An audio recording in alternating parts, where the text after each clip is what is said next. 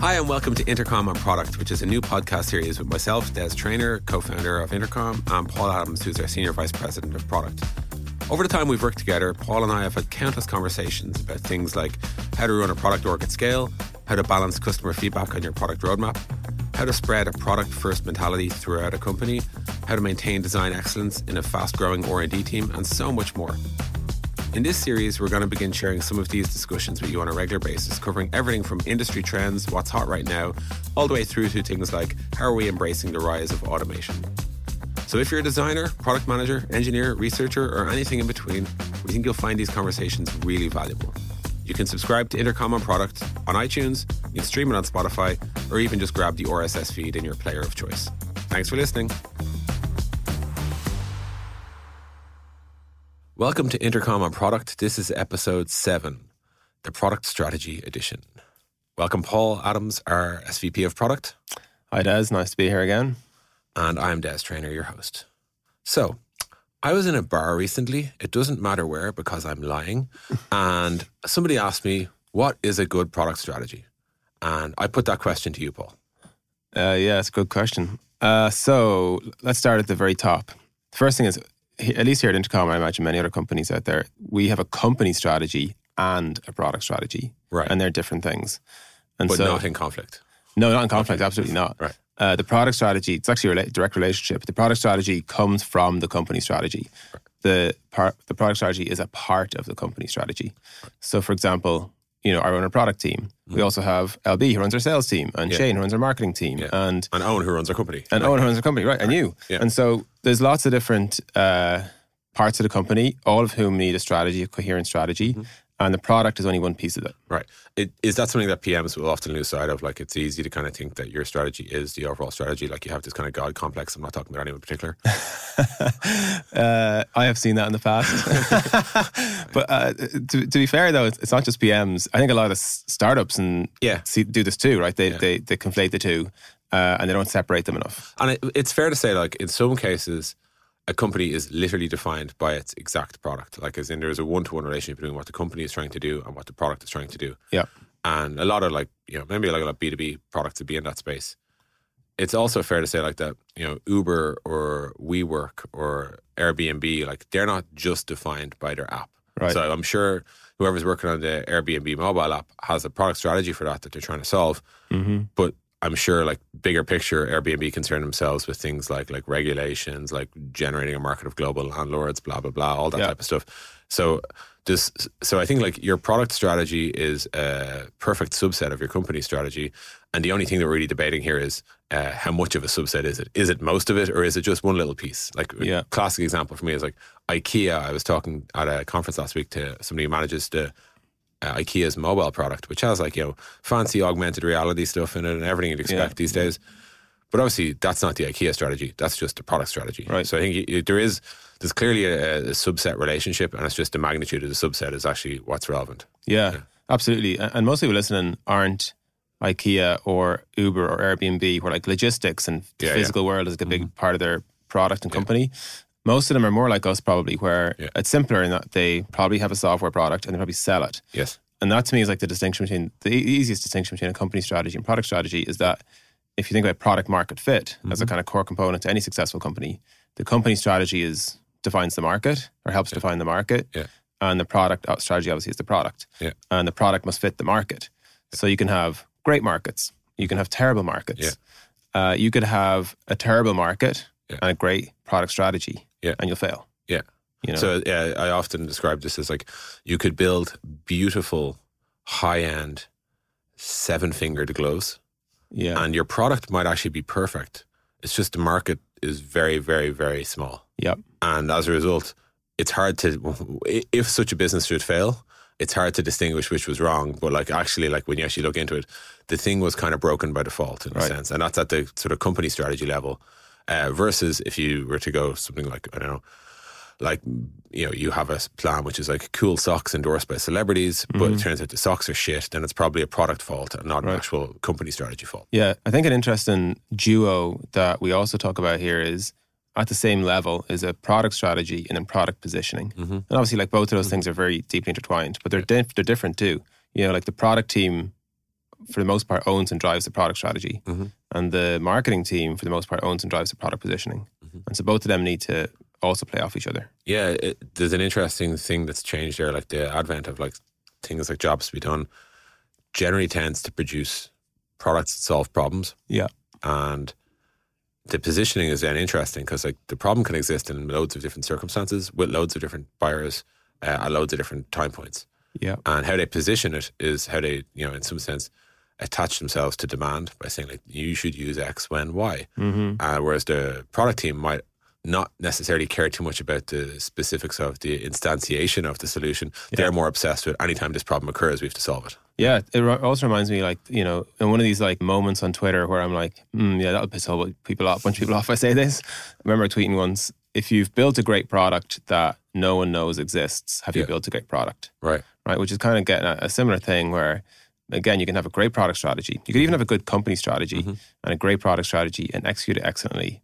And if your product positioning is off or your marketing strategy is off, Yeah. then it doesn't really matter. And you can take positioning like with a sort of capital P to include like the price point and you Mhm. know all that. All, you know, it's kind of where you literally put it in the world to be consumed. Right. Um, and then you'll find that yeah, you can definitely find yourself in a situation where you have a good product but not a good business. Yeah. in a sense. Yeah. Um, so that's the difference between a company strategy and a product strategy. Recap it again because we I know we kind of meandered there. Yeah. So think about product market fit. Yeah.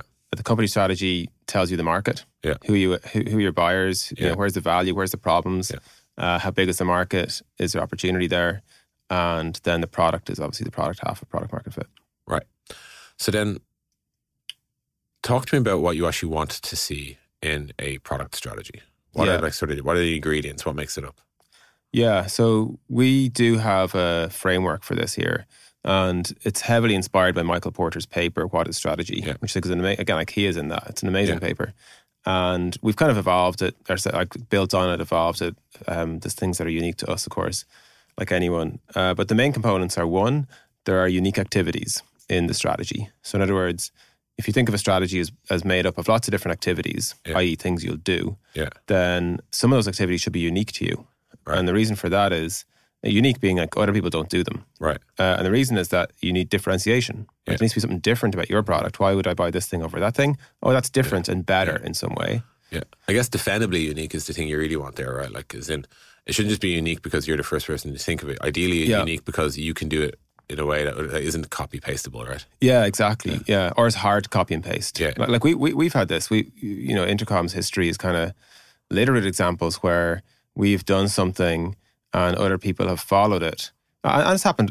I can't think of a single time that's happened, Paul. no, Yeah. for sure, Oh, for sure. Yeah. And, and we've done it too, right? Yeah, we. We've been inspired by other companies and we've copied what they've done at times. So the differentiation's always only temporary. Assuming it's valuable, it's only always Mm-hmm. I think that's definitely true in the realm of software that you can kind of like like B two B software is all like you know take stuff out of a database, put it back in, render it a certain way with a certain font. It's yeah, there's no there's no sustainable modes there. Yeah, and so that, and that's where the def- defensibility piece comes in, Yeah. where you need to make it hard to copy. Yeah, yeah. So it's unique in that it's di- different for you, at least for this point in time, and Yeah. then hard to copy. Yeah. So that might be your product, it might be your route to market, it might be you know I, I guess I'm going back to the macro level, but within the product strategy world, things that are hard to copy are what like I can think of like say a, platform play. I can think of like Right. building a specific type of brand. I can think of like maybe some like crazy like 3D AOR technology that like no one's going to be able to see behind the, the- you know it's kind of black box when it chips. So people, Yeah. people can't work out how you do it, but it's magical. That type of stuff. Yeah, yeah. I mean, I think for a product strategy specifically, you're in the realm of like classic things that would would classically say are hard to copy, like data, Mm-hmm. Yeah. Mm-hmm. knowledge you'll build on top of that data. You know, we've an app store, we've apps. Yeah, Like, It's hard to get third parties to go and build 20 apps that are in your app store. Yeah, especially as a startup, or whatever. Uh, Yeah. There's a community element maybe as Yeah, well. You know, if you have users or whatever. Yeah. Cool. So then, so you've got some unique activities. Is that it? No, that's not it. Okay. Tell me what Uh, we have similar activities. Right. So, uh, and these are kind of obviously a sister pairing, similar activities, which is things other companies do in the space you're playing in that you need to do too. Right. Uh, so they're similar.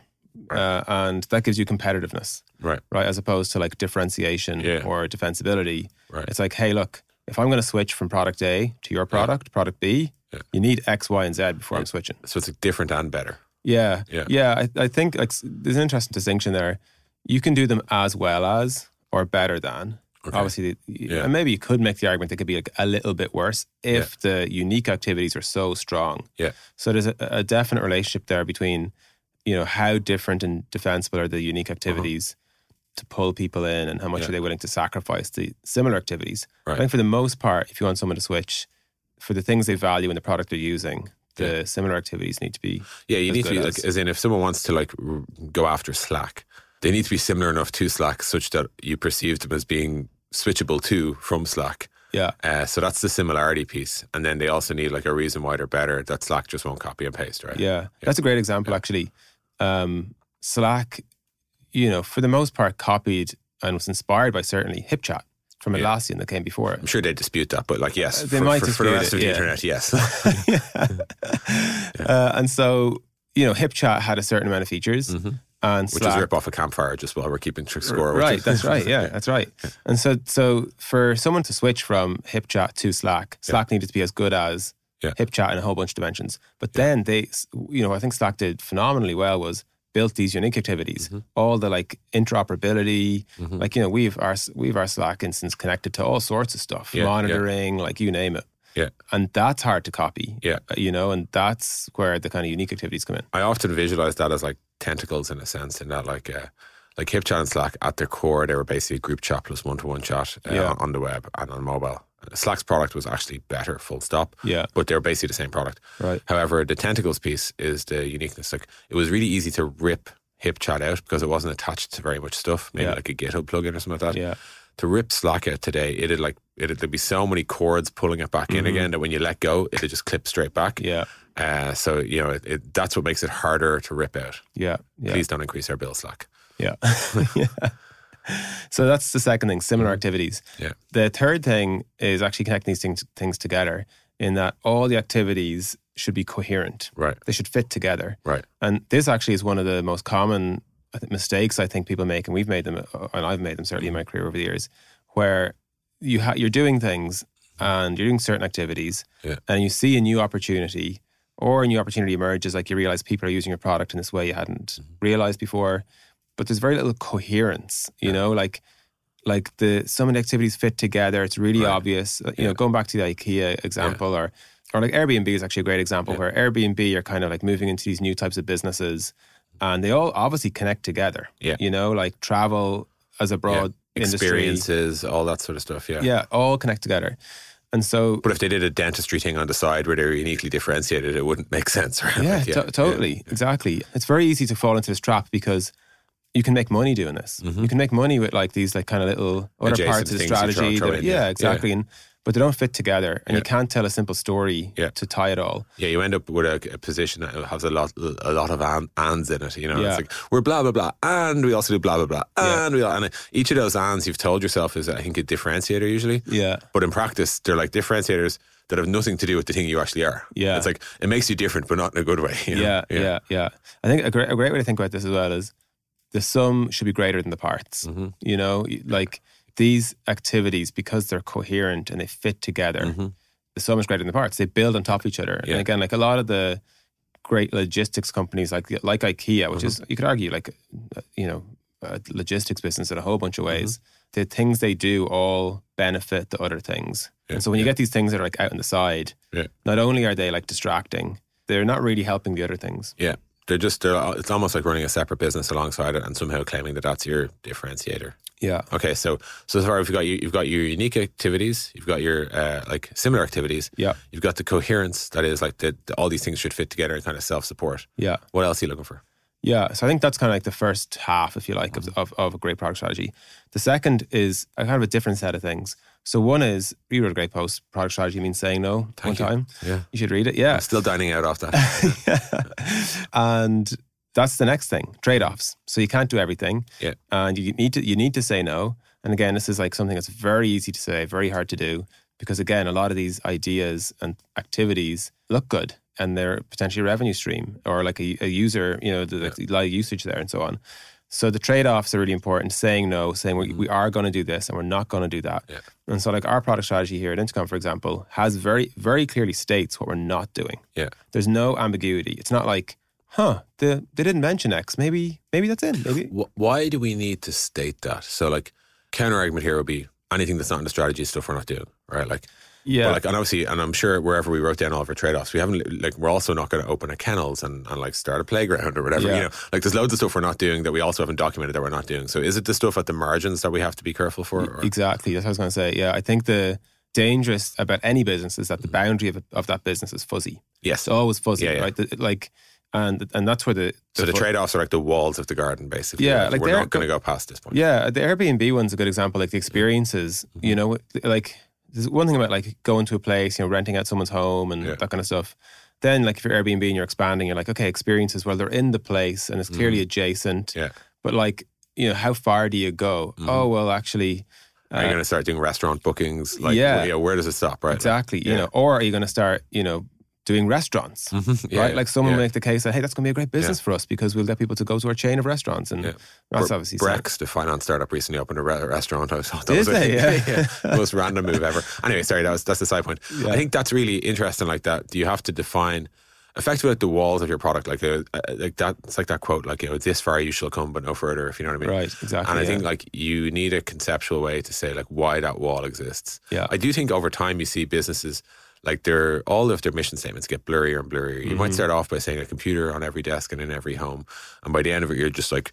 Be awesome. That's Yeah. the picture. So you know, Yeah. we help people be, or some shit like that. Yeah, right? yeah. I think like that's the nature of like kind of progressively, uh, you, success expands the walls of the garden. Yeah. Until before you know it, it's not just book the place. It's like dating to find somebody in the city. It's restaurants. It's Yeah. like childcare. It's like marriage. Yeah. You know, but and it's just like live your life or whatever. Right? Like that's that. That's. But that sort of creep is okay as long as you're succeeding every step of the way. I guess. Right. Yeah, I think it's dangerous too, though. Like, I don't know where the fa- I don't know exactly where the phase is, but like to try and put something um, concrete on it for people who are listening. Maybe it's between like a Series B or a C or a D, Mm-hmm. but there's a danger where you know many companies go to the wall, and you're like, what happened there? And this their success is what led them to fail. Like, yeah, yeah. you know, the the to try and like build on the analogy, like the garden's blooming and more stuff is growing, Mm-hmm. Yeah. and the walls haven't been clearly defined, and suddenly like the garden's you know this is this this uh, analogy is going to really start to, to lose its way now but like the Okay. you know it starts to become like overgrown and like Yeah. it's into the woods and the, the plants are now growing into the woods and like you didn't define where the wall was and the boundary was and so Right. um, as a result you get spread thin you get pulled all over the place There's also a sense of like lock in the success with the garden. You Yeah. know, get your horticulturists in, make sure that's in good nick. Then put a gate in the back wall and be like, all right, we're going to go into this next property here and we're going to start doing a new thing. But I think like, I think one danger I see with a lot of startups is they raise their C or their D round on some new broad area that they're going to go into right having not really like guaranteed the success in what has got got them to that point. So as in they're still kind of they still had a lot of problems in their current garden, if you like. mm-hmm. And yeah, here they were trying to claim that they're going to open four more so they get a large valuation. And I think Right. that's that's a danger. So so that's trade offs. yeah Lastly, pract- practically, like what, what else do you want to see? yeah I, there's probably two other things I'd mention maybe this is three things uh, and these are like very obvious things a time frame right so like a great product strategy and a great company strategy Mm-hmm. Yeah. for that matter has a clear time frame it can be a year you know people kind of think as well that, that we have this problem with the word vision too where people are like oh it must be like really big that and like long 20, and 30 like, type oh yeah like you know we're reinventing how humanity does x and y like a great product strategy could be 12 months long that's totally fine Mm-hmm. Yeah. you know as long as it's 12 months long and you understand why and Yeah. you know six months later you're making a strategy for Yeah. the following whatever And what would you know for it? Like what what do you consider to be the conclusion of the strategy? Is it like you've you've executed the activities? yeah that's a great question it's actually the, the the next thing on the list here is that's measurable Yeah, yeah. actually it's that it's outcome focused Mm-hmm. and measurable right. so that these kind of all, all, kind of connect together like there's a clear time frame it's an it's outcome focused Right. and then it's measurable so, so the great product strategy should say something like you know um but you know over the next three years Yeah. or by the end of year Yeah. three Yeah. we are going to do x and y Yeah. they're like specific they're outcomes they're not like we're going to ship a new product we're going to Mm-hmm. ship an updated version of this product it's like the outcome is something more centered around you know the business health or customer value or growth right Yeah. and so it's very outcome focused and measurable Yeah.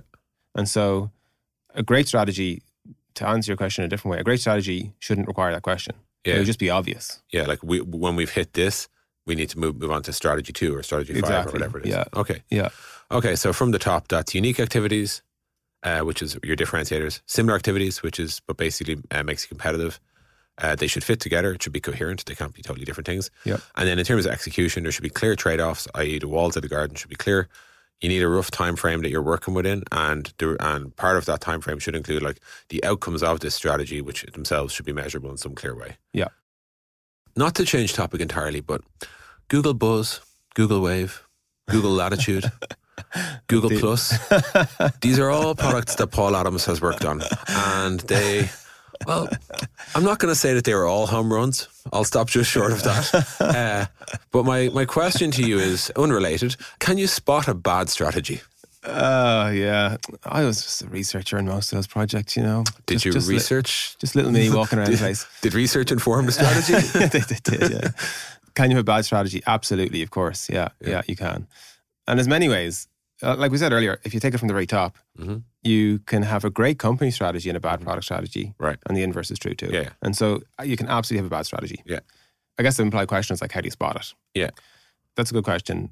If I'm trying to try, try and, you know, imagine how I would do this in a fictional world. Like if I dropped you into a different company and I was Yeah. like, evaluate the strategy, Paul. Yeah. The first thing I do is maybe this is what I do when I retire, you know, in, in 20 years. I go into the company. The first thing I do is actually just talk to people and interview Right. people because at the very start, you know, something we haven't mentioned yet is a great strategy is only great if it's communicated properly. Right. Right. So, like, obviously, same as the thing earlier, like if you created a great product, if no one's used it, like if you Yeah. create a great strategy, if no one knows what it is, Yeah, or totally. heard it, or can and everyone's it tipping to away, and the strategy is totally irrelevant to the actual day to day. Yeah. So the first thing I do is actually ask everyone in the company, what's your strategy? Yeah. And they should be able to do it in like elevator pitch style. Yeah. You know, two or three minute version, dead simple. And they should mostly, you wouldn't expect like 100% accuracy, but mostly all say the same thing.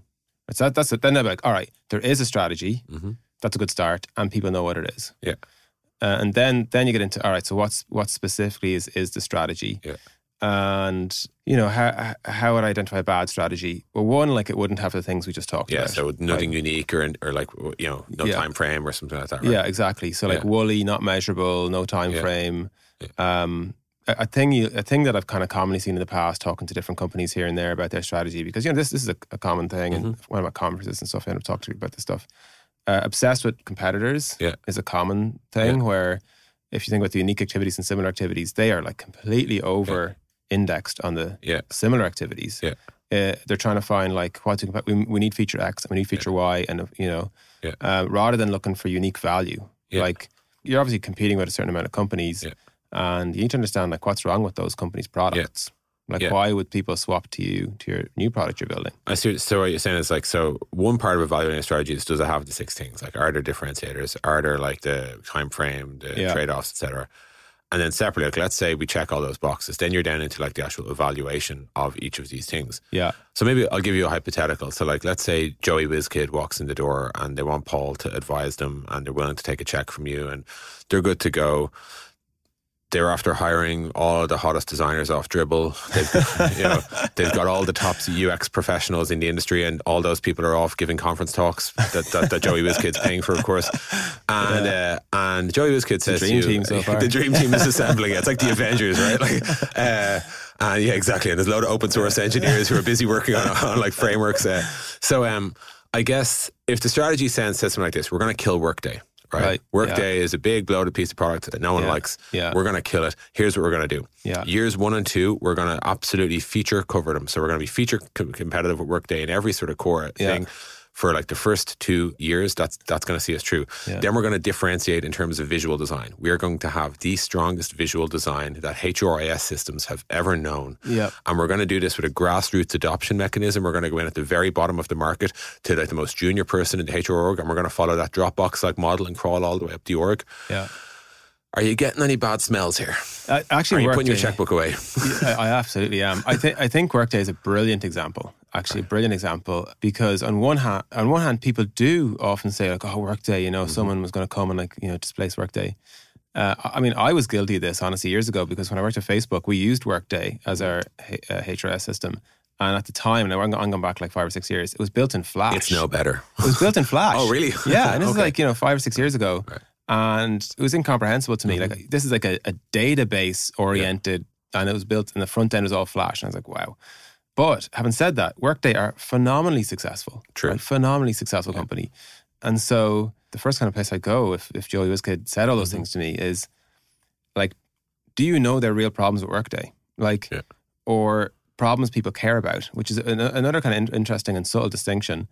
There are problems that you know customers and users of products have, Yeah. and then there's how much they care about the problem. Yeah. Right. So like the front end is a great example Yeah. of this. Like, it was built in Flash. You know, I was like, I thought that, that was a bit, uh, you know, out of date. Let's Yeah. say. But it's just tasteless rather than actually a problem, right? Like, yeah, and, and like, did like it stop it, me it, it, it offended you like a bad cologne, but like at the same time, like it, hasn't actually changed. You're you're still requesting your days off or whatever. yeah, right? exactly, Like, and it still worked. Yeah. you know, ultimately, uh, was it the most pleasant experience? Like probably not, but it still was fine. You know, and so like this like, beautiful new front end that this dr- dream team is going to build. Mm-hmm. Yeah. Like, how much do the like superhuman for workday sort of thing. yeah right? Like, totally Yeah, yeah. And, and so like kind of two questions. One is Yeah. how much do the users of the product actually care? Yeah. Like actually really care. yeah, yeah.